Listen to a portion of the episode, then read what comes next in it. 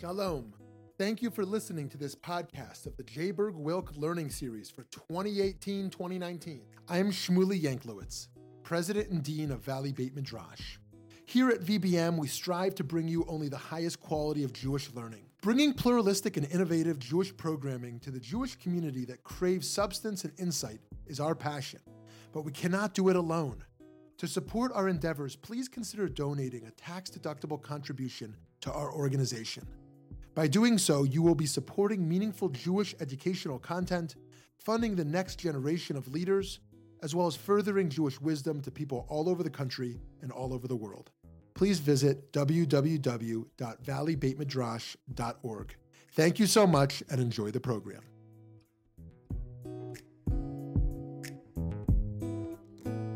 So, so here's what we're going to do. I'm, I'm going to teach you a little bit about Wolf um, and give you a little bit of background. And then we're going to dig into his essay together. Um, I found one of his best essays that I want us to look at in depth that I think will really elicit his theology, his way of looking at the world, and I'll tell you a little bit about it. Um, so, Rabbi Arnold Jacob Wolf, Zichrono Livracha, his memory should be a blessing. I knew him a little bit because he was my father's teacher. And my father, who worked with him first and early in his career, quoted him frequently throughout his life. I'll begin with a personal memory.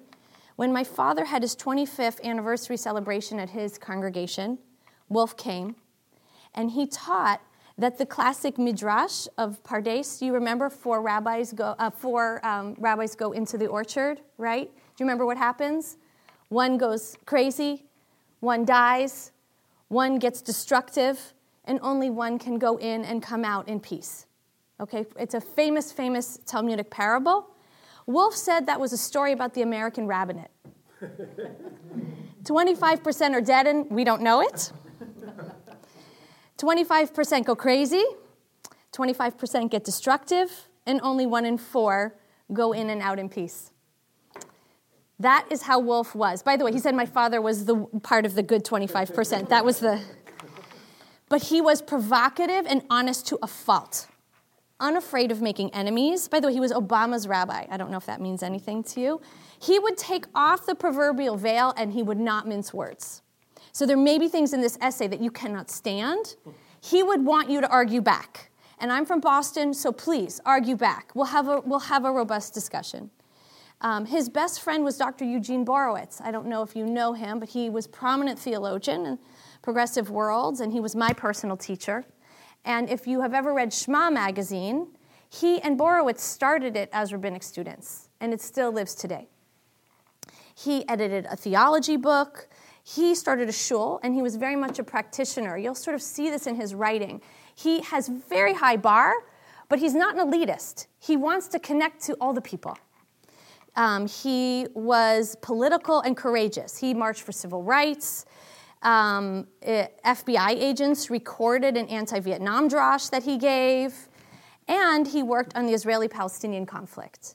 If you think the topic of Palestinian rights is controversial now, Imagine him starting a foundation or, or heading a group in 1973, right?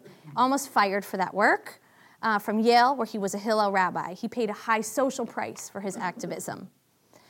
And it may be that it was his depth of faith that allowed him to be so critical. He was like that parent. He wanted the best for us and for God and for Torah, and he couldn't stand it when he felt the larger community was um, just glossing over things, right? Um, in fact, I'm quoting now. He said, The core teaching of Torah has to do with justice, and sometimes you have to speak about justice in ways that people don't care to hear.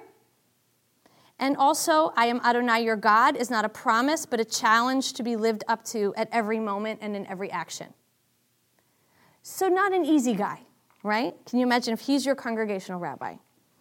Um, in the article we're about to read, which I think is one of his very best, um, and like I said, it doesn't tread softly. Wolf is going to address, um, he's going to address us in the middle of a civil rights struggle, okay? And he's going to begin by chastising us, that we're on the edges, and that in fact we may be part of the problem. So let's, let's begin and we'll work through it. We're not going to be able to read the whole thing, but I've given you almost all of it, and you can read some of it um, at home. So if you could pass these around. And um, He's in the south side of Chicago, right? He's no longer with us. No. Yeah, yeah. Um, at the uh, for his congregational work, right? And then he was at Yale in the middle. He died just a few years ago. Just a few years ago. So my dad, um, who is a teacher, he's such a diva. He will like literally make people turn over their sheets so nobody's reading ahead, and he makes everybody solemnly swear to not read ahead. I will not be so controlling, but it would be good if we could all read together. As if you read it on your own in the room, it's not as fun. Um, would someone like to just start, and we'll we'll sort of work our way around the room? His writing is going to be very strident. So who would like to start? Please.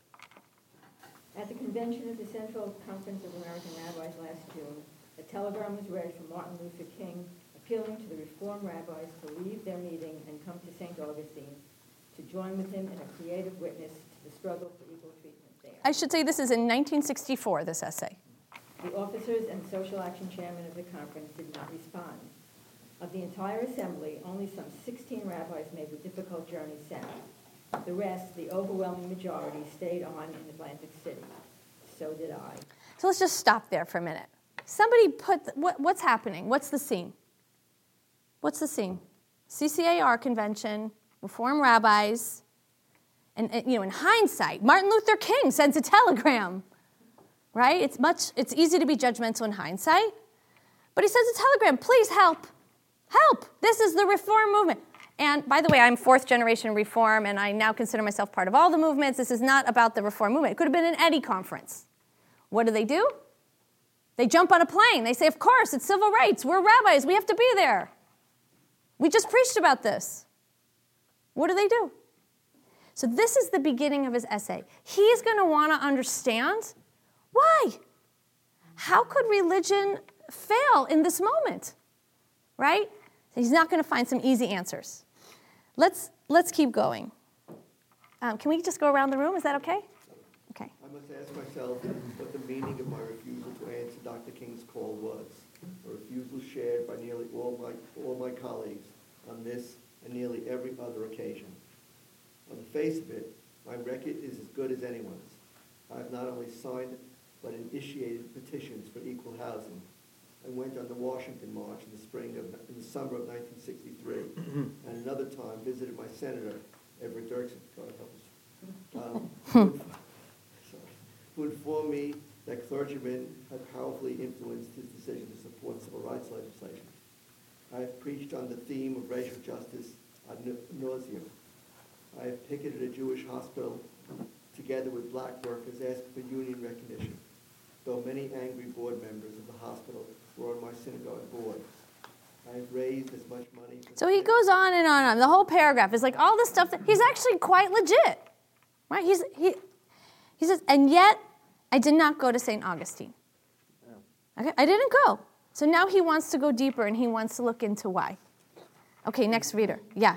Talking to himself. Uh, that's a great question. This is a public piece that he's writing, and it's in the, uh, this book, which is uh, essays he wrote to the congregation, speeches he gave, sermons. So it's not like a journal entry, but I think he is really trying to get to the bottom of it. And I think, I, I actually think it takes some courage to use himself as an example. He's not saying they all didn't go, I was excused because I've done all these other things. He's saying none of us went. Does that answer your question? Moving on. It didn't answer your question. Not, not really. It just sounds like he is the prosecuting attorney and the witness, Yes.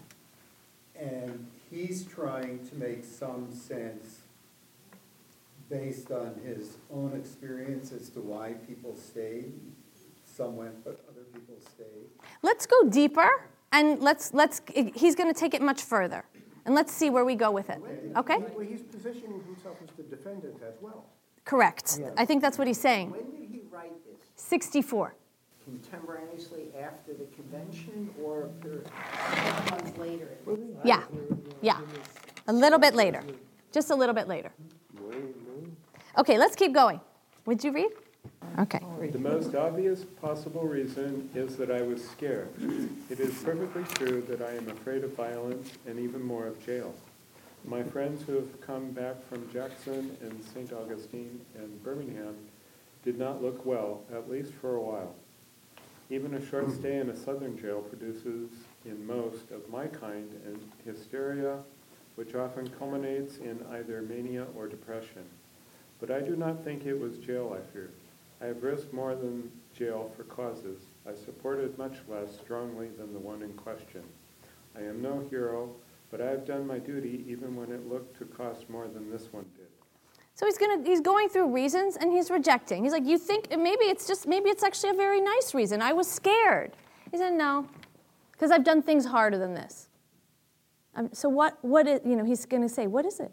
Mm-hmm. We're gonna move pretty quickly through this first part so we get to the meat of it. Will you read? Okay. Sorry, I don't know your names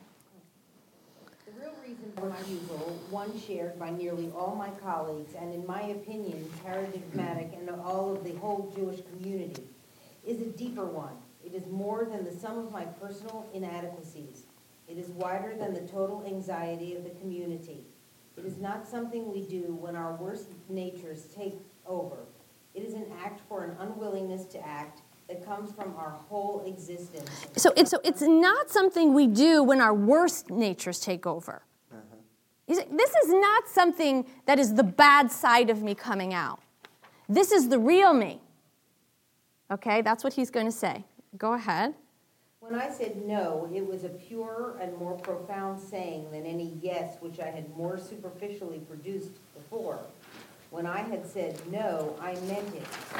No, I do not really wish to work with you. I do not wish to swim with you. I do not wish to go to jail with you. I do not wish to eat your food or be one of you. Where do you think he's going? What do you think he's saying?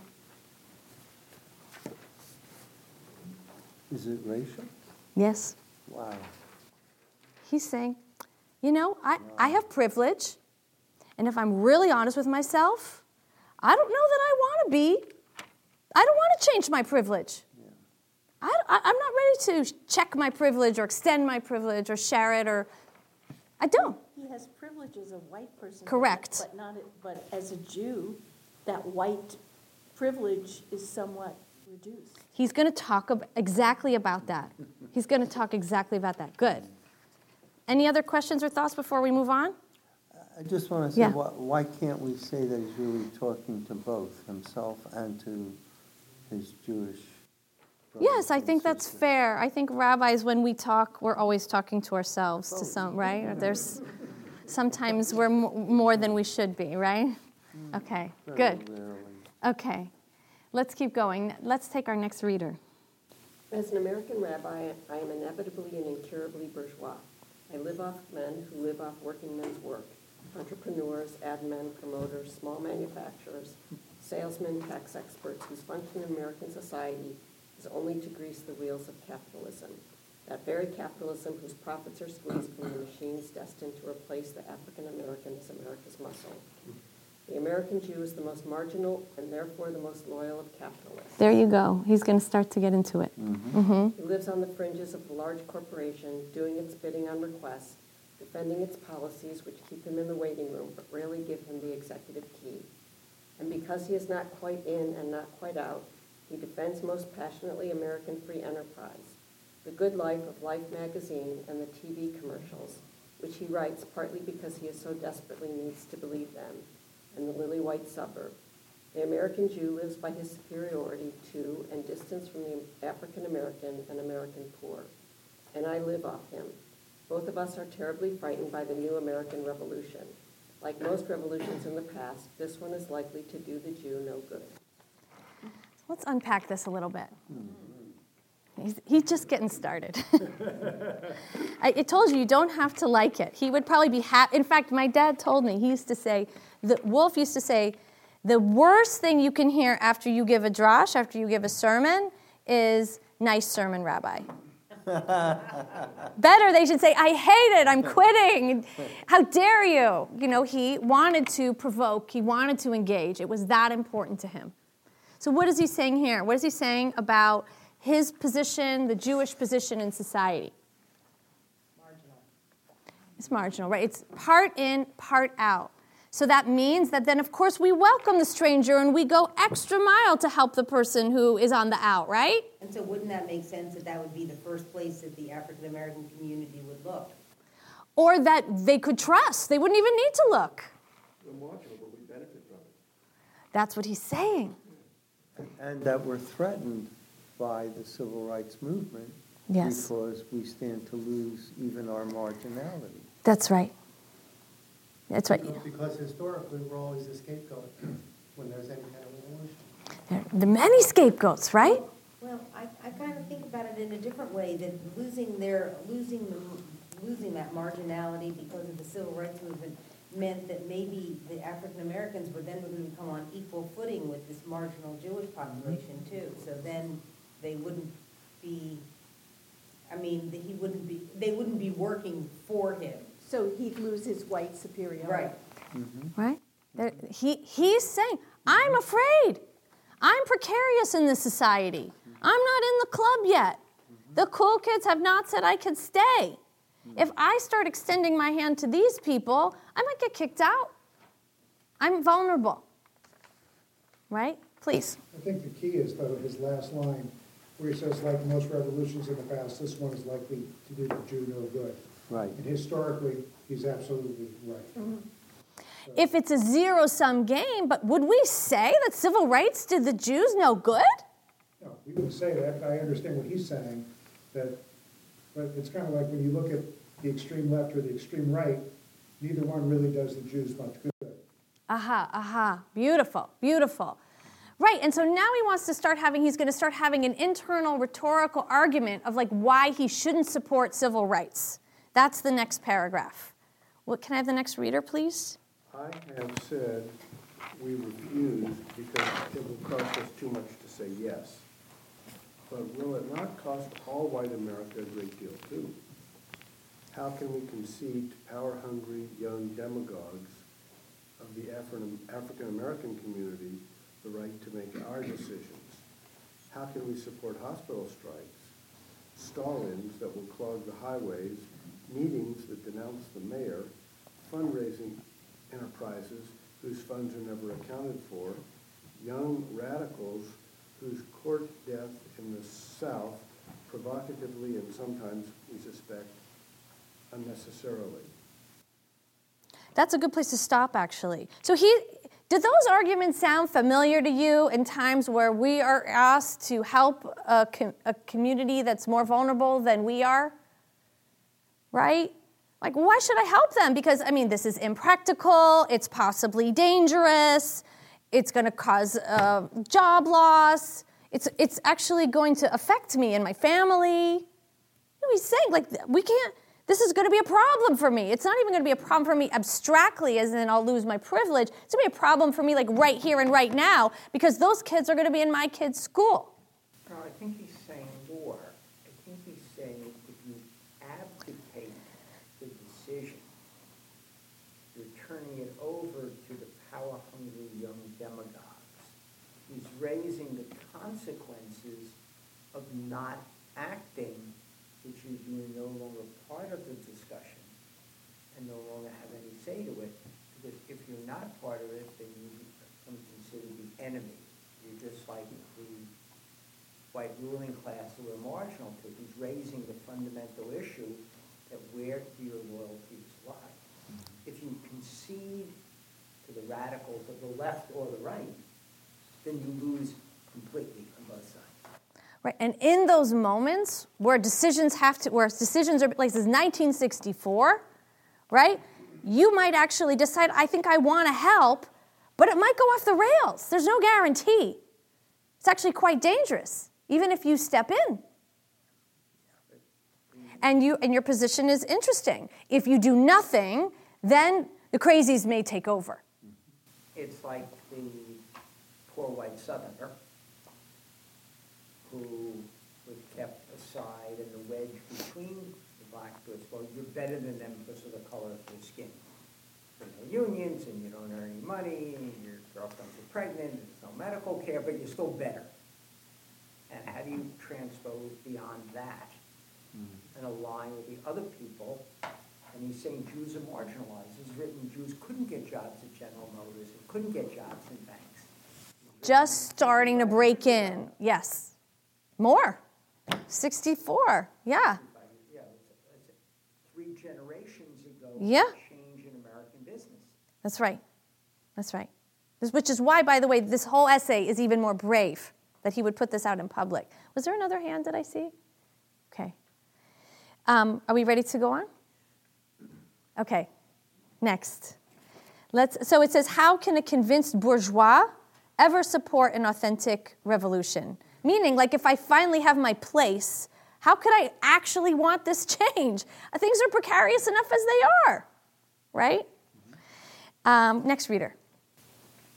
If he does what he believes he should, he cannot.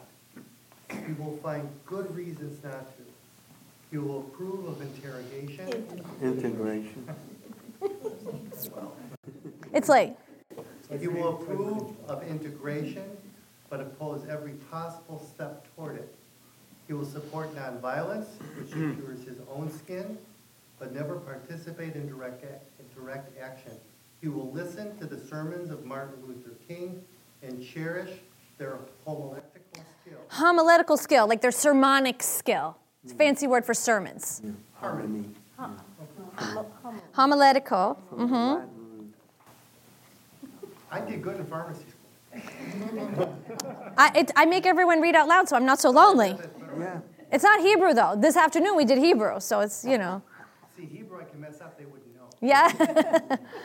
But okay. he will not do what they ask him to do. I mean, that's a searing line, right? And I, I've said to my community, stop holding up pictures of, this, I say this now, of, of Martin Luther King marching with Heschel. Like that. We, we need to move beyond that to what's happening now outside. Right? It's easy to listen to I had a dream and the tears well up, but what, what we, we do, right? I'm bringing it to now, but he's talking about then. Yes. The bourgeois Jew will hold art fairs for civil rights organizations and not demand to know where the money goes, because he does not really care. It is the show, the pseudo-action of support that counts for us, not the deeper negation it, it masks. What, what, is, what is the deeper negation? What are we masking with the pseudo support? We're, we're, we're, we're masking that we're really not on the front line doing something about it. Fear. B- exactly, exactly. Our minds and our hearts are fearful. Our minds and our hearts and our fearful flesh agree with the African American that he should be made to behave in a way protective of our own imperiled success. That is to say, he should remain our slave. Boy. So you know what's bothersome to me? Good, good, bring it. I can't believe there's only one. Well, okay, so as Jews, we're always accused of, you know, money and Jews, right? Yeah. So in the fir- early parts of the paragraphs, he talks about raising money for SNCC and NAACP. Yeah. Yeah. So it's money. And here he talks about raising money. Yeah. But, Yeah, yeah, and so that's very bothersome to me. yeah, yeah. Because it, it feeds into what people. Yeah, you wish he think. picked some other examples. What, what is he saying when he says the African American should behave in a way protective of our own imperiled success? means we help, but spell it out, put it in English. Yeah. Well, it sort of means that they should be grateful to us. Yeah. Um, Yeah. I think a central theme that I'm getting at is, Yeah. is power. Yes. Um, Beautiful. that- And it, it comes out of a, a number of the paragraphs that, that, you know, that they're making the decisions, we lose control. Yeah. Uh, Uh-huh, uh-huh. We don't know where that's gonna go. Yeah. But, you know, and I think this was a big part of the conflict between the Jews and the African Americans in the civil rights movement is, Well, I know you're going to have Professor Marc Dollinger, one of my dearest friends, who's going to come and talk about his book, um, Black, Black Power and Jewish Power. I think Black and Jewish Power. So you're going to get a lot on that. But you're right. There's definitely something about power, and we have some power, and we have the choice to share it completely and give it away. And we choose to do, like, wear a t shirt, right? Or listen to the music. But when it really comes down to like get on a plane and get your butt to St. Augustine and maybe put yourself in harm's way or who knows, no one's going. And he's saying this is actually part of a larger truth that people are not articulating. So he, he is relentless. Yes. It just reminds me that I, several years ago, I remember, remember Temple Chai, um, somebody from AJWS came. Yeah. And spoke about Darfur. and, Yeah. um, You know, we all rushed to buy the T-shirts. Yeah, We do right. not stand idly by Right, and everything. right, so, yeah. You know, and then what, then, then what did we do? Right, right, right. And I think the reason we're all like a little uncomfortable now is because it's uncomfortable. And like a good teacher, he's maybe pulling off the veil and saying, if you want to say you are being a part of bettering society, that's going to take some risk on your part. It's going to take some sacrifice. But he's pulling it off on himself as well. For sure. So, you know, it's pretty easy to, to take that way. He's, Yeah. he was talking to the devil on his shoulder. Yeah. And ignoring the other side. Yeah. He's Yeah. also referring to a zero-sum game, Mm. not an expanding set of rights, Mm-hmm. but protective of our success, like it's not an expanding. Right. So much. That's right.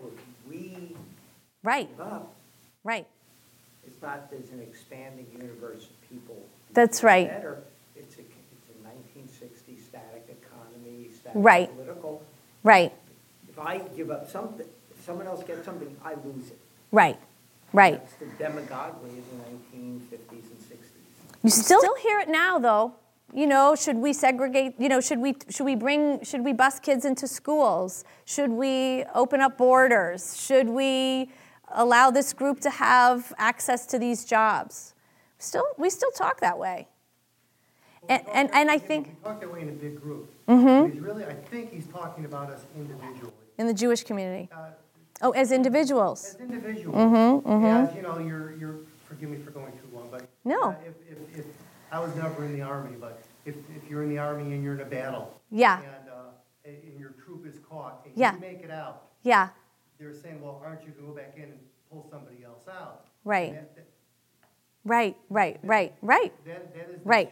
su- superhero part Right. of, of trying to be Yeah. human. Yeah, and it, hopefully there's another way to look at it, right? So it's not a zero sum game. Like it's okay, right? We can we can bring more people to the table. But it's it's um, he he doesn't want to let us off the hook with just buying a T-shirt. It is sort of, there is a zero-sum part to this. Absolutely, I would say there still is. I, I think there's some truth to that zero sum. I, I'm going to be I'm going to be I'm going to push us a little bit. Right? If you have an institution and you allow new people into that institution, and there's only so many places in that institution, you're going to have to make some choices. You might be able to grow the institution bigger, but you might not. And I think that there is, um, there is some truth to that. What do you think? If you're talking about colleges today. Okay, sure. Legacies, Sure. Oxford and Cambridge, 10, 15 years ago, abolished legacy premise, uh, privilege, completely. Guess what? Didn't matter. The issue of, well, I want to change for society, but I want my granddaughter to get in Yep. the legacy. Yep. And that's the eternal conflict. Right. that You cannot look at what's going on in the New York City schools with science and science, et cetera. Yeah. 7%. easy answer is change who gets in. The hard answer is why are the schools failing to get kids educated enough to go to the schools? The easy solution is let the top ten percent of every school go in, which is what happened in Texas if you Yeah. Ten percent in any high school get into the U of T.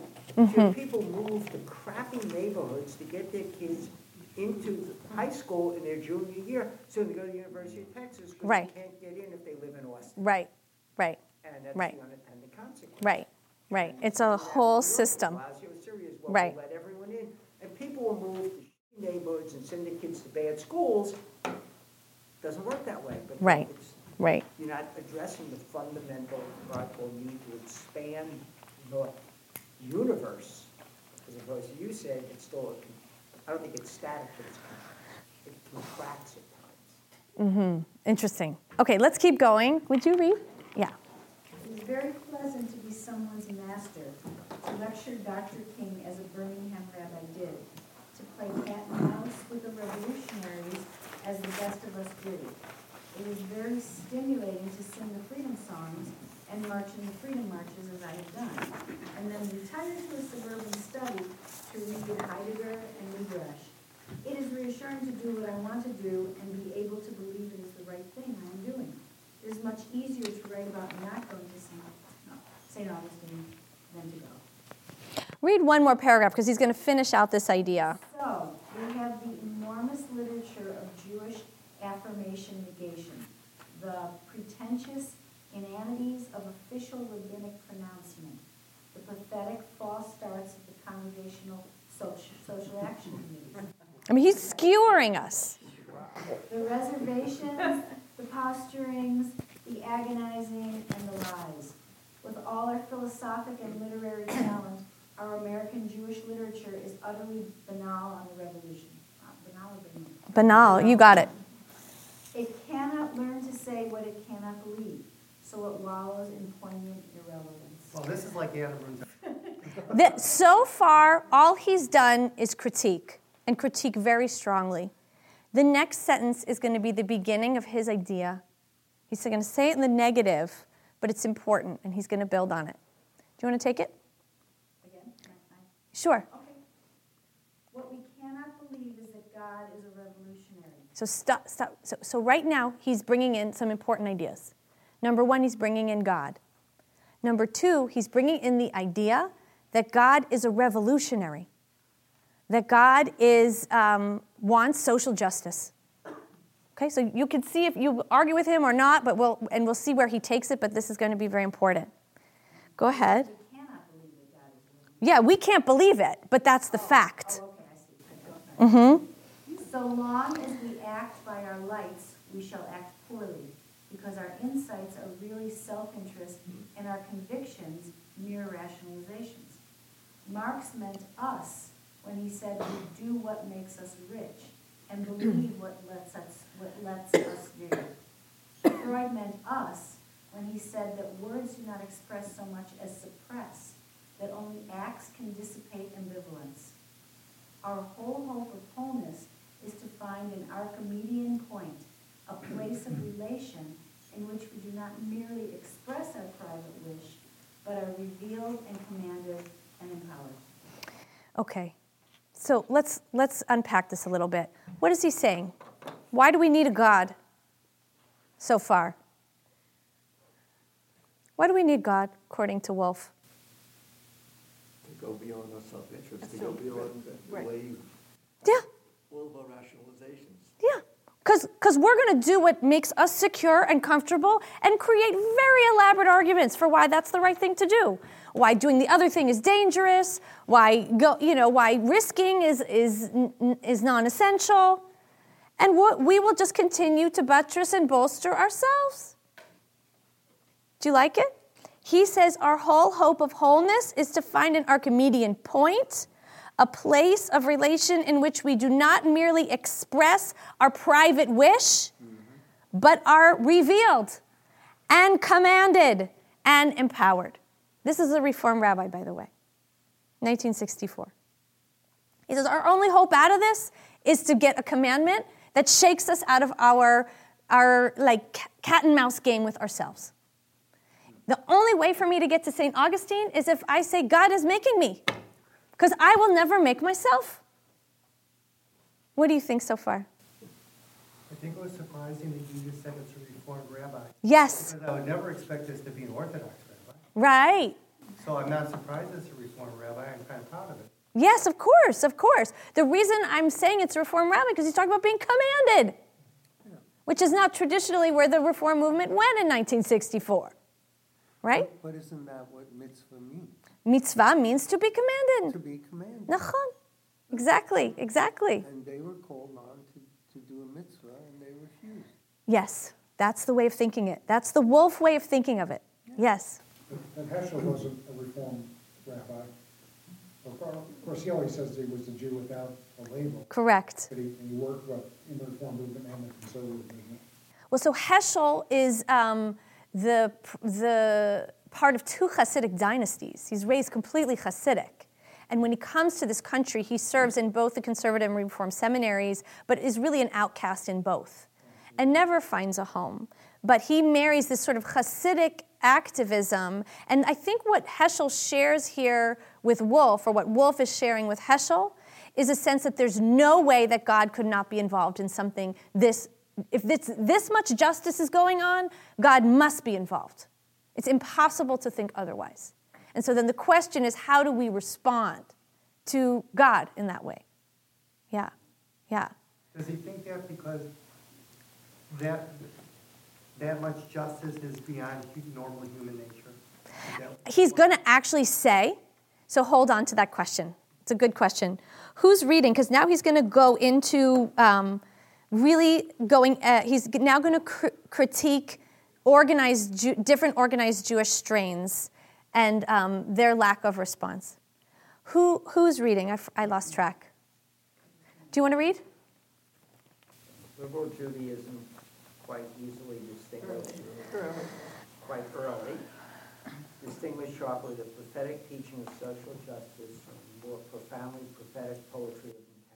So there's two modes prophetic poetry of encounter, like prayer, and a prophetic teaching of social justice. That might sound familiar to you as like religious and ethical.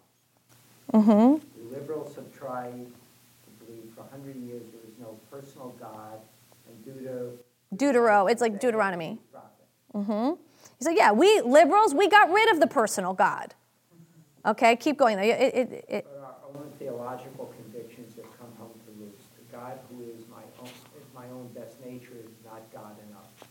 My own best nature does not care much about the African American or the poor.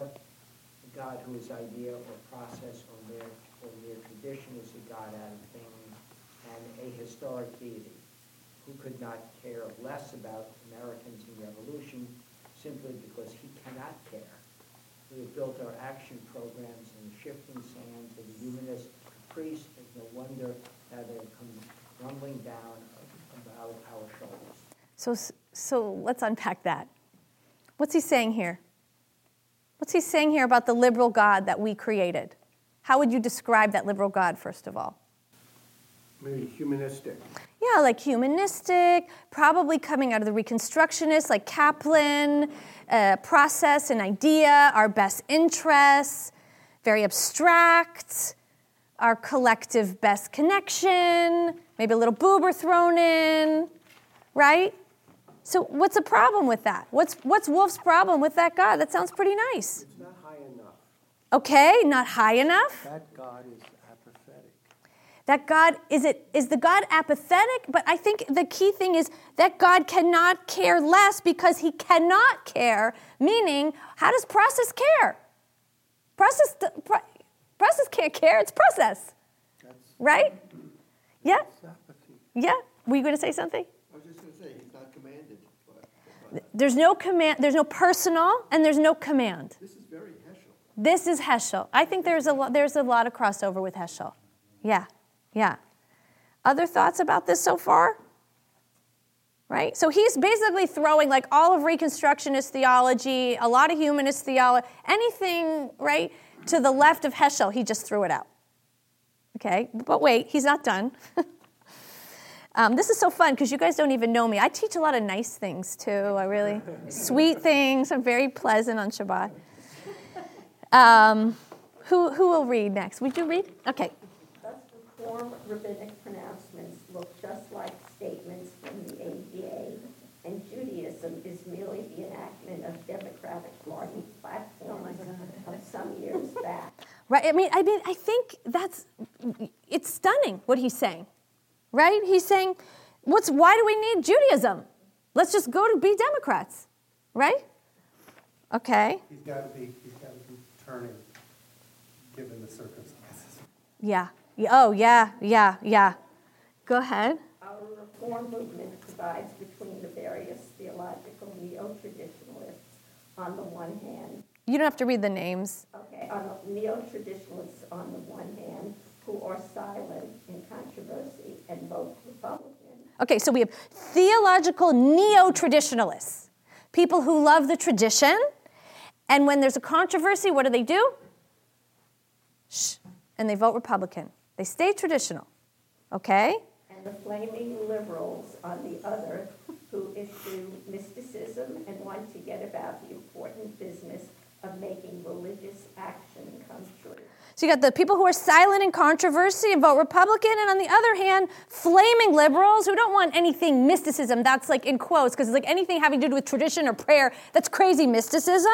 And I just want to have acting. Like, really, come on, let's get some social action here. Forget about the rest of it. So nobody's safe so far. He's, he's skewered everybody. Okay? Both sides are finally disappointed.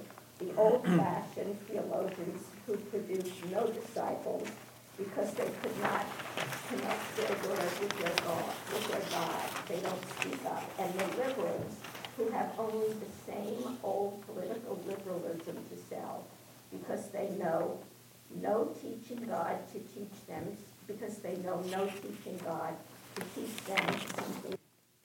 Very little has changed. I mean, this, this is so powerful to me. Old fashioned theologians who have no disciples because they can't connect their Torah to the street. They can't make it live. And then you have people who just are putting a Jewish gloss on what they already believed because they have found it in their liberalism. And they haven't availed themselves to be challenged by a teaching God, a God that would say, No, you're commanded. Not just to go to St. Augustine, by the way, but maybe Try keeping kosher or keeping your mouth shut instead of gossiping or you know, a whole range of things. Yes. Wouldn't we be surprised today to see what has happened with the old-fashioned traditionalists who you're saying cannot connect their theology to the streets, that the Orthodox movement has blown up, so to speak, and you know that there's more followers than ever? There's more children and children's children but I don't, I actually think, in terms of the religious pie, the biggest winner right now is the nuns. That's my, that's my bread and butter. Yeah. John, if I can ask your opinion, up till this point, do you think this is, a, as, is as applicable to Israel as it is to us? Oh, what a great question. Um, I, the answer is I don't know Israel. I know many, many Israelis, and I have lots of opinions about Israel, but I don't know internally Israel well enough to know. I don't, I'm not, I don't understand the different strains and movements, and frankly, the movements there are so different. And I think secular Jews are a huge block in a way that they're not here. Yeah. Uh, would you keep reading? and Orthodox circles. On the one hand, disciples of traditional theologies who cannot speak to the kushis of their time. So he's saying a key piece of being a religious Jew is connecting heaven and earth, making what you do in the shul count on the street. And he's saying there's a whole group of people who are really good in shul and they haven't figured out how to make it count on the street. And then, in case you thought you were safe, yes? On the other, the perpetually up to date who cannot convince because they merely, merely enunciate and never discover because their words speak louder than their acts. That even the activists are kind of like saying a lot of platitudes, but they're not actually doing much either. But he's talking about himself. Yes, and many, many Well, I others. mean, he, I, I give money, I, I do these things. Yes. But then when, when asked Correct. act, he didn't act. Correct. No, correct. This is, this is a sermon that was one of the first questions. Who's the sermon for? Now it's your turn to read. Um, well, okay. The radical isolation of God from man, the loss of mitzvah, the refusal to see our own time as God's kerygma, has castrated us and left us powerless to act. what one sees in the Black Revolution is people not trying to get what they want. Do you want me to read that? Yeah, yes, Dr. please. King has more to gain elsewhere. Even the very poor have their lives to lose. But seeking what they might have been made to know is wanted on high. The revolt of the underprivileged against us who are overprivileged is not simply a war for redress. It is also incipient revelation. So what he's trying to say is that we're not acting, we're not going to St. Augustine, not because we're afraid or not even just because we're trying to protect our status. It's because we don't know how to respond to mitzvahs anymore. I mean, it's a really interesting pairing. Um, he's saying the people who are involved in civil rights, they're not there because they want more privilege, even. They're there because God wants them there. They're responding to God. That's what he's saying. He's saying the, the, their revolt, it's not that they want equality, even, it's also they see it as revelation, living revelation. For us. He's, They're- he's they're saying for, the, for To civil. help us see ourselves better. Beautiful. Beautiful. Yeah. I think that last line is amazing. Yeah. Yeah. Not simply, they represent revelation of God's word almost. It's just, I mean, I, um, I just heard an activist talk about a, a very um, frightening moment of courage that she had to, you know, she had to stand up in front of like millions of people, right? And she thought about the piece of Torah where when we're crossing the sea, it, you know, it's, we say, Zeh Eli, this is my God, right? And it says in Torah and it says in Midrash that everybody who crossed the sea saw God, saw actual God. And um, they even say in the Midrash that the lowest person on the totem pole, which is funny to me because we were slaves, but anyway, even the lowest person, the maidservant, saw God more clearly in that moment than even the greatest prophets would later on. Because there was something about the risk of leaving and crossing the sea and the, um, the, that moment that allowed people to have a revelation. And so I think it is an interesting lens for us to consider. How might God be living now in our world? How might we have that kind of a moment? What would that be like? What if we thought in that way? Would we get on more planes to St. Augustine? Would we use our money differently? Right? And he's going to get to some of these things. Or not.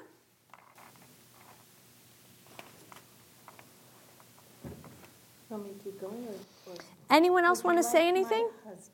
husband to? Anybody else want to say anything else? Should we keep going? Okay, keep going. Uh, We Jews are ambivalent because in our heart of hearts, we think we are free.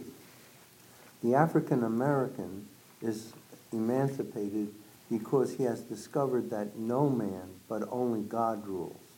Nonviolent direct action is an affirmation of the kingship of God, that God alone is power, but that we are yet commanded to act. These are hard sentences here, but see if we can stick with it. Nonviolent, direct action is an affirmation of God, that God is power, but we have to respond. That's what he's saying. When, when someone is, is participating in this way, they are understanding it as a religious act. Go ahead. Judaism has become violent non action, a principled inactivity which, profiting from the exploitation of other men, is therefore built on violence and force. So, so we have these two. I mean, this is very, very strong. Nonviolent direct action is an affirmation of God, and we have to act. Judaism has become violent non action, a principled inactivity, which, profiting from the exploitation of other people, is therefore built on violence and force. All your arguments and all your staying in your own privilege or, or privilege, or however you want to think of it, keeping the status quo is a type of violence. That type of keeping things stable is a type of violence, he's saying. See, so in the first sentence, we Jews are ambivalent because in our heart of hearts we think we are free. I don't feel like that goes with everything because what, if we really thought we were free, why wouldn't we step out and defend others? Interesting. So I, I- to me, that sentence. Yeah, it doesn't fit. Okay, good, good. Anyone else? Let's finish out this paragraph. The African American defies police power and fierce human opposition to obey God. We are loyal to our privileged communities and seek better police protection, while by every act and by every refusal we defy God. Thus is revealed how we have lost that sense of commandment by which alone, and not easily in any case, a man or a people can transcend themselves and learn to fulfill other people's needs before and even in opposition to their own. I think this is important. He's saying the reason commandment is so important. Remember in the beginning when he said Freud was talking about us and Marx was talking about us, and basically, if left to our own devices, we just create stories and narratives that bolster and rebolster our own security and our own position? He's saying commandment is the key to getting out of it. Commandment, learning how only, he says, um, that's where we learn to transcend yourself and you fulfill other people's needs before and even in opposition to their own, right? So it, I'm going to Shiva. Why do I want to go to a Shiva? Not particularly, but I have, I have to go. They need me there, right? I, am going, I'm going to the hospital. By the way, not because I'm a rabbi, because I'm a Jew. I'm going to the hospital. Why am I going to the hospital? Bikur cholim. I'm going to help somebody. Why? I have other things to do. But you go, right? There's a stranger in the community who needs a place for Shabbat. I'm opening my house. I have a French exchange student at my house right now. My kids are sleeping on trundle beds. It's a nightmare over at my house. Why? Because you, you welcome the guest, right? That's how you learn, that's how you inculcate the idea that we don't just live for ourselves. Yeah. Okay, so the question is, where do you draw the line? Mm. So you go, you visit somebody in the hospital, mm-hmm. and then you come home and have dinner and go to bed yep. in your house yep. with a roof over your head. Yep. But you could have visited somebody else in the hospital later. Yep. And you could have gone to the yep. homeless shelter. Yep. And held up tents over people's heads. Yep. From 6 to 9 p.m. Yep. And then from 9 p.m. to 2 a.m., you could have gone to another hospital. Yes, yes, right? so yes. So I, I want to say two things. One is my community will often say to me, not about ethical things like you just said, but about ritual things. Like, where does this stop? We're all going to become ultra Orthodox. And I'm like, hello, you are the most secular people in the entire world. I am not worried about you going off the ultra Orthodox bend. I'm worried about you never doing a mitzvah at all in your lives. But the first thing somebody says is like, well, what if I say this prayer? Then I might say this prayer, you know. And so I think it's a natural thing to be like, where does it stop? And my first, like, very practical answer would be like, not to worry. That's not a problem. I think he's saying it is. Yeah. He, he's saying. Yes. He's saying, you know, oh, we go back to our own suburbs afterwards. Yeah, yeah, yeah, yeah. I see what like, you're well, saying. You're saying, how do we know? Into the homeless shelter then. Yeah, Sell yeah. the house. But but here's the second thing that I'm going to say. This is why mitzvah is located in tradition and community. I don't make it up. You don't make it up. The community sets a standard. Is it 10% for tzedakah? Okay, it's 10%. If it's 2% gross, okay, it's 2% gross. And I think this is where Lador Vador, generation to generation, community is very important. That's why things like this is very, are, are very important, because you can sustain a dialogue so that when those conversations come down the pike, you have a conversation about it and you're not left to your own resources. Yes? But he's also saying that no one can do anything. I mean, we're almost immobile. We can't do anything without hearing it or having the commandment from God. In other words, we're not in charge of ourselves. Yeah, he is saying that. We're only doing things mm-hmm. because. He is saying that, Yeah. which sounds very hard to a modern ear.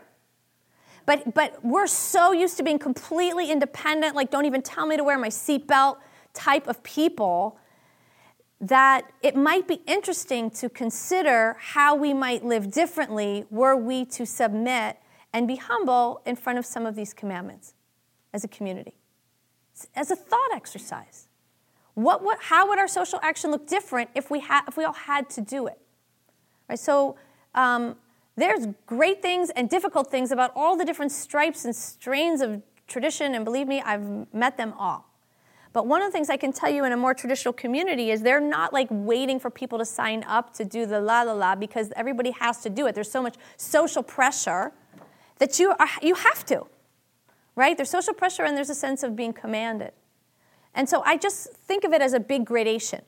So if right now we're like almost as close as you can be to being like fully independent and we only do what we ourselves want, what happens if we move the needle this far? Right? What if we what if we move it this far? Well, I'm not I'm not going to prescribe anything. I get I get on a plane tomorrow, I go home. But I think it's interesting for us to not be afraid of the idea of mitzvah and of being commanded and of to see it as a potential resource even for activism, which is what I think he's putting together. So do you tell your community then that, okay, don't worry about following all six hundred and thirteen commandments, let's just do two, or, you know, that, I always tell them to do more than they're doing. Yes. Okay, so it's fifty-five years later right now. Yes. Uh, There seems to be just as much injustice. Yes. Directed towards different people than it was then. Yes. Uh, You know, where do we go? Uh, I'll just tell you a very brief story that happened to me last year. Yeah. Uh, When the story first came out, that they were locking up kids in cages and separating from their families. The only person who spoke out in our community really with a big voice was Rav Shmuly. So I decided to call Jewish Federation because I Yeah. supported them for over forty years. Yeah. I said, will you guys say something? Yeah. Just Make a statement, say it's Yeah. wrong. Yeah. And the answer I got was no, because we'll offend our Trump supporters. Yeah. Too much money from them. Yeah. We will lose. Yeah. We Sympathize with you. Yeah. Too bad. Yeah. And Yeah. I still support Federation. I can run away. Uh-huh. But I'm, I'm Yeah. Yeah. Yeah. Um, And where's that one out of four rabbis? How about one out of? Yeah, yeah, yeah. One out of thirty rabbis who speaks up? Yeah. I think the questions that that brings up are the questions that he's bringing up. Like, what is this all about? What is this for? If we're, if we're building Jewish community, for what? Why? And if we can't act together when we're put to the test, doesn't that make us reflect differently about ourselves? In such a large and robust Jewish community as you have here, it seems like there could be lots of places where some of those pronouncements or those people could stand and step forward. And I think, I think your point is well taken. And I think you have a right to be upset. And not in any particular person or agency. I'm not gonna, I'm not gonna do that. But I do think it might be worth it to say, hey, the, now it's cooled down. It's six months later. Could we have a conversation about this? So that next time it, or could I set up a fund so that so and so won't get fired if they go out on a limb? Right? Or could I set up a different fund over here so that if this big organization won't say something, there's this one that might? Right? Supporting Rav Shmuly is a, is a great way to do that and others. Yeah. Money's a huge part of this. Money and power. Back to power. Okay, we're just gonna we're gonna wrap it up because we're almost out of time. I'm, I'm supposed to end. Um, we're gonna skip. Skip to the next page. You can read the rest that part in your. Let's look at when the Messiah comes. When the Messiah comes, he will not find the Jews ready, because we have not committee charged with discovering the man of the millennium. I think that's a typo. We, we have not made a committee charged with discovering the man of millennium, so we won't be able to find the Mas- Mashiach. Yes. What is more to the point, we do not want to know where the revolution moves and by whom, for we guess by a racial intuition or just plain common sense that where thousands are gathered in God's name, God too is there. I think that's a very powerful line. And he's saying, "We- We're running. That was what the paragraphs before that were. You know, we don't actually want anyone to tell us. We, we, we already have a sense that we're missing something. Um, I don't understand the Yeah. first sentence. that when the Messiah comes, We're not, I, I, okay, he's making he's, he's an being assertion that we're not, that the Jews are not. Yeah, we don't have the Messiah committee. Well, What, what is this? So how will we know? What's the man of the millennium? The Messiah. Is that it? That's what he means by that. Oh, Yeah. strange way. Yeah, it is, it's a sort of like a, he's taking a literary turn there. All right, we have so much to do. Let's keep going. Let's, and, and it's going to get a little bit tough. So who wants to read next? Would you read? No. Okay. Would you read? I don't, I, Oh, sorry. T- do you want to be skipped or do you want me to show you? well, I have one comment to make. Okay. I'm a survivor of Yes. the Newark riots in Yes. New Jersey. Yes. I was in the National Guard. Yes. Almost got killed Wow. from radical African Americans. Yes. I'm riding up and down on the main street. Yep. They're throwing Molotov cocktails at us. Yep. Rocks, Yep. Bullets, everything else. Yep. They gave us M1 carbines with no ammunition. Wow. And I said to my lieutenant, I said, what do I use this right Yeah, before us, yeah, club. yeah. He said, well, we don't want to hurt anybody. Uh-huh. Meanwhile, he got hit in the head with a Molotov cocktail. I, I don't even know if he survived. Wow. Newark, New Jersey, this happened four or five years after all this started. Yeah. They marched up and down the street. Yeah. They burned all the stores, Yep. the Jewish merchants. Yep. To this day, Yep. all the Jewish people evacuated the city of Newark, went Yep. to the outskirts. Yep. To this day, Yep. Newark is shot. You Yep. can't get out of your car in Newark. If Yep. you leave Newark Airport, mm-hmm. try to walk around in Newark, you'll get killed. Right. This is the civil rights. Yeah. And it bothered me because Yeah, yeah. I almost got killed with eight years in the National Guard. Yep. I had a year to go. Yep. I was called up for a month and a half Yep. with these riots. Yep. Yep. I'm a little Jewish boy with Yeah. no ammunition, nothing, Yeah. and they're throwing rocks at me? Yeah. What did I do to them? Yeah. Yeah. And, and everybody said, oh, they're beautiful people. Well, Right. To me. Right. Right. If you went through the riots, Right. you wouldn't feel the way you feel. Right. I lived through it. No, I'm, I'm very and I gl- moved away. My parents sold the home Uh-huh. At a loss to get Yeah. away from them. Yeah. And that's the city of Newark. Yeah. So is there Yeah. an answer? Yeah, there is. What's the answer? Well, first of all, I'm glad you brought it up. Because, because you are showing us this isn't play. This isn't pretend.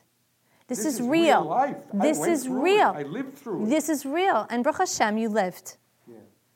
And the question then becomes in addition to the pain and the suffering that we hold very close, and you'll get to know me, I'm not afraid to um, be close to that. Nor do, I, nor do I see everything as like fairies and everybody's perfect. I, I think we have a, a, the job that Wolf is asking us to do is to hold on to that pain, the fear of losing real things, life. When I say privilege, that's a big fancy word, but a place for my kid to go to school, a, a safe home. Hold on to that, but then also hold on to what does God ask of me in this moment? What might the world be? How, how could I make a step towards making that world? I don't know. I really don't know. To me, it's a big question. It's a big question. And then it took a toll on me. Of course. I was Of in course. college. I had a, I couldn't go to school. I'm Yeah. marching up and down Springfield Avenue. Yeah. And people throwing rocks and Molotov Yeah. cocktails at me. Yeah. For what? What if I'm Yeah. Jewish? I mean, Yeah. why?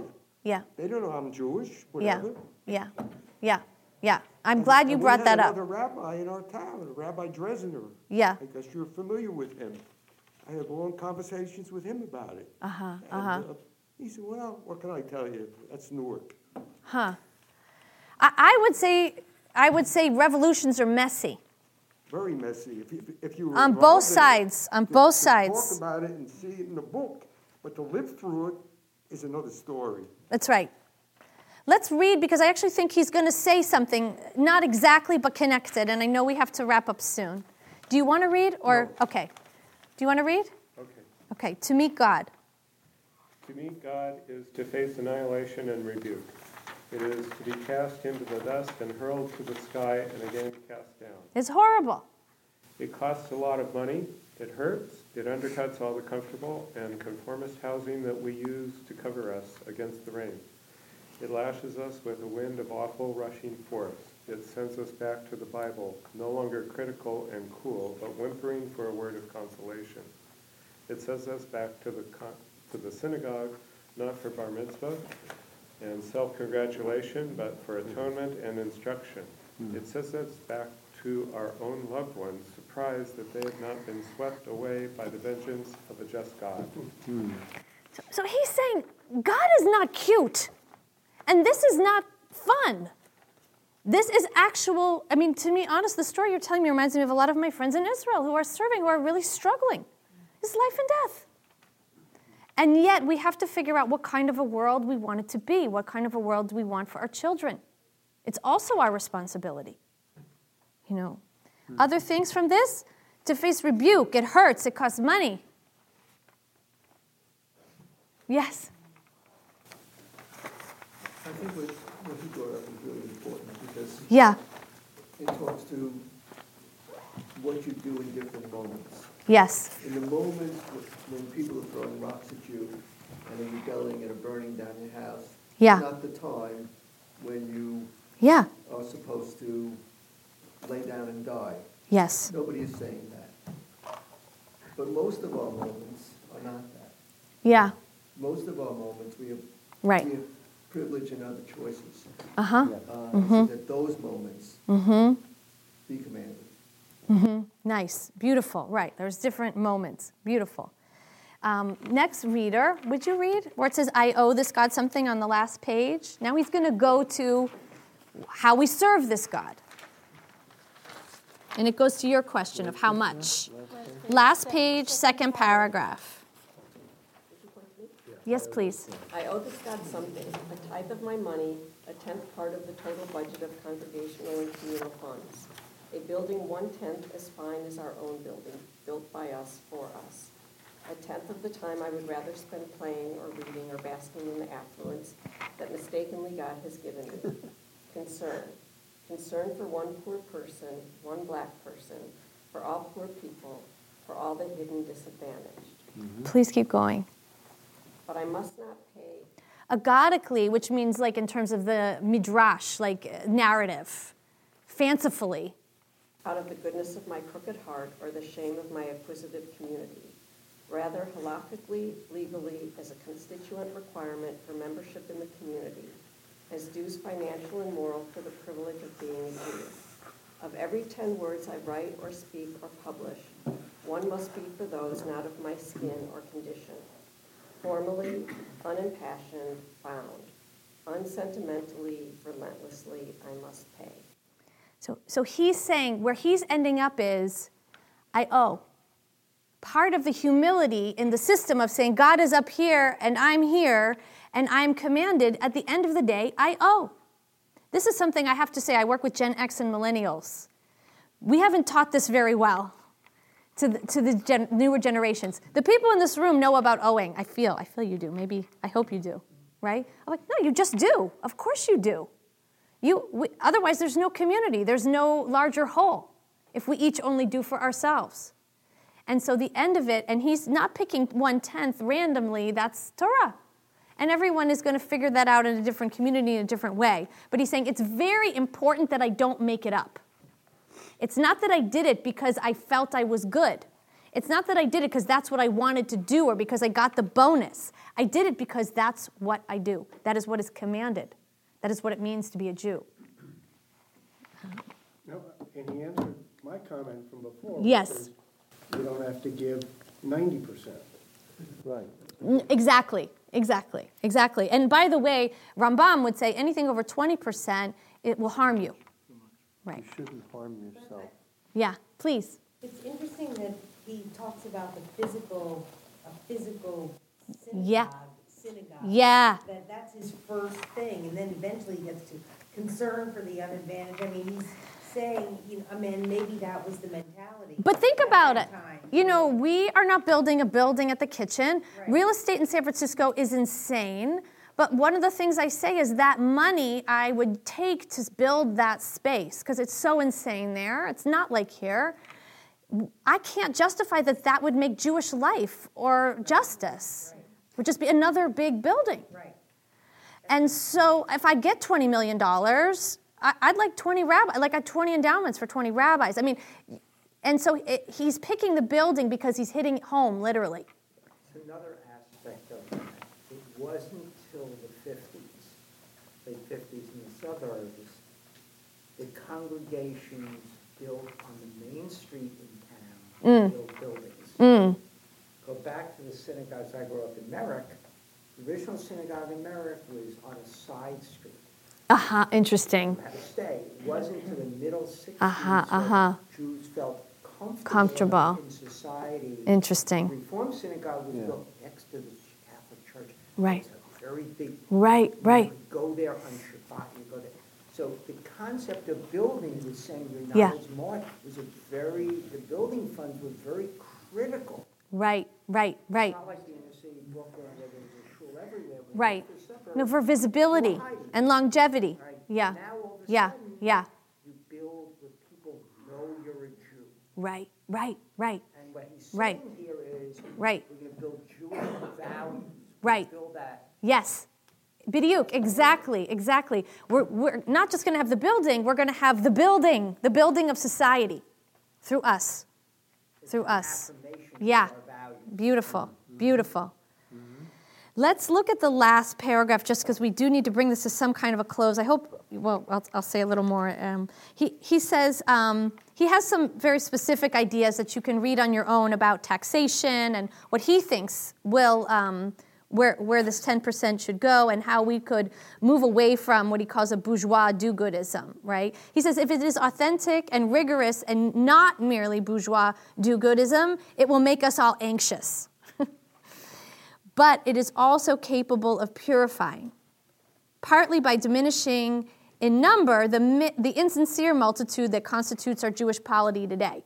You know, as opposed to saying, Big Tent, everyone be a part of it, and the bar is so low that uh, it doesn't matter who's in. He's saying, no, let's just have the real people who want to build society and build from there. Um, and he says, and who knows what allies, human and superhuman, we might thus acquire. Maybe new different kinds of people will step forward to be part of this. He says the times for refusal is over. Judaism teaches that we achieve theological insight not by Greek speculation or by mystic ecstasy, but by living law. Our goal is not impossible self realization, and our aim is not coldly ethical. What we seek and in seeking begin to achieve is the meeting with the God who has chosen us from among all the nations to suffer and to witness. So, this is Wolf. I didn't. I promised you that it would be um, a ride.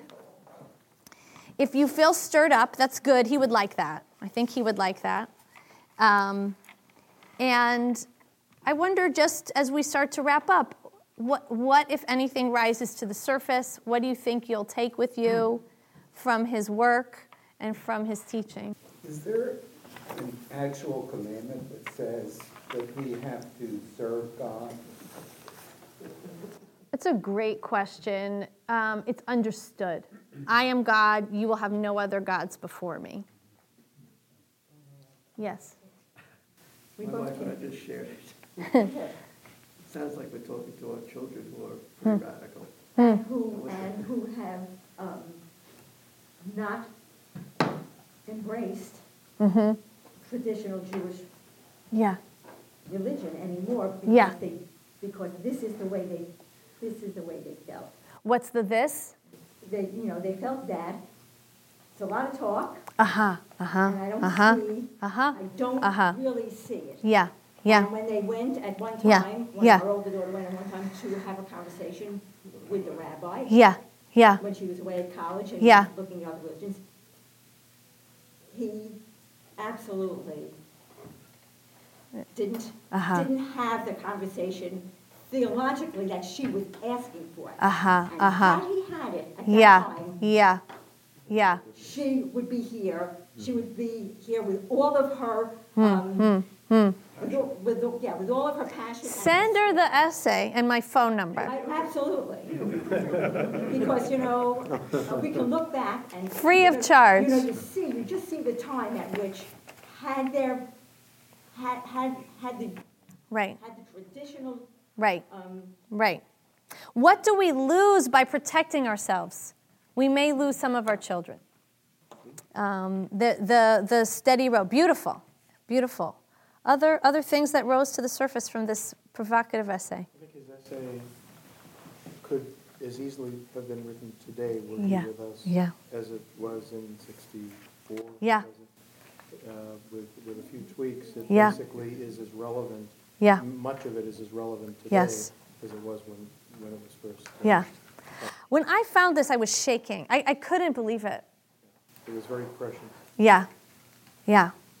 Yeah. In, in a way, I think his, his last sentence undoes his whole essay. Yes. Unfortunately. Yes. Uh, and it, it really isn't the God who has chosen us Uh-huh. that he wants us to look to or be. Yeah, I see what you're saying. I think what he is probably thinking is many people can be chosen.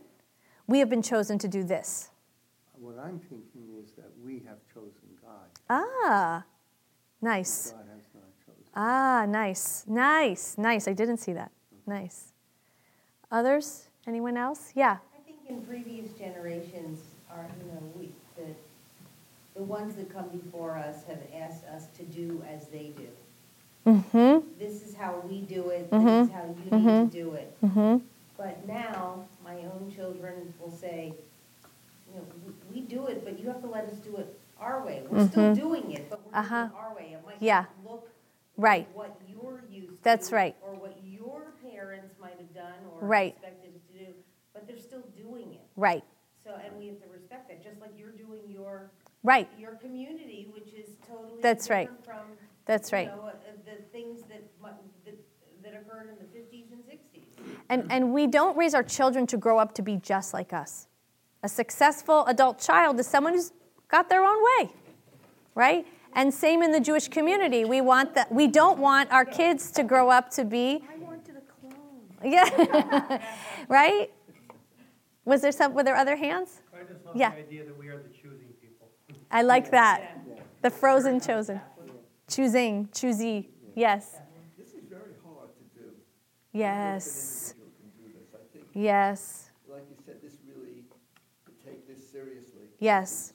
Yes. Yeah, we, we have to form a gang. Yes. A chevre. And you support each other. It's, so- it's, there's no way to be Jewish uh, and uh, be, there's no such thing as a Jewish hermit. There isn't. It has to be done in community. But I, I feel more than ever now that we've gone through most of this, that he really was talking to himself. You know, he Perhaps. Trying to convince himself or teach himself, or, you know, come out of, you know, primarily talking to himself. Perhaps. Perhaps. Yes. What do you do with this? What do you do with this? I, s- As, as you were saying, this is not where the Jewish community is. parts are. I mean, we all- Parts really are. the Jewish community. Sunday is the gay pride parade. Raise your hand if you're going to the gay pride parade. Nice. And if you have to teach religious school Sunday morning. Don't forget to pick up your t-shirts on Friday.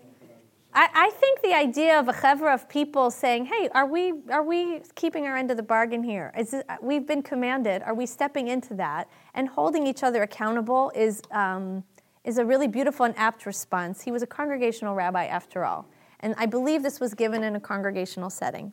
And so the idea was now the community takes it and goes with it, right?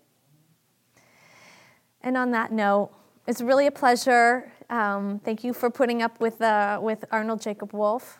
And um, I hope to continue, our, our paths will continue to cross and we'll have other opportunities to study. Thank you. Yeah. Thank you so much for coming. Can we give another round of applause to Rabbi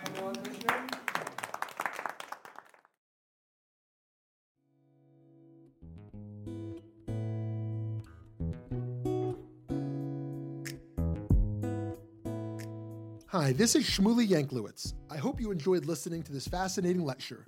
At VBM, we strive to bring you only the best in Jewish educational programming. To do this, we host a wide variety of events throughout our learning season, including panels, classes, and lectures, like the one you just listened to. Please consider going to www.valleybeitmidrash.org and donating to VBM to support meaningful Jewish education in the greater Phoenix Jewish community, indeed all around the country and the world. Thank you so much for listening.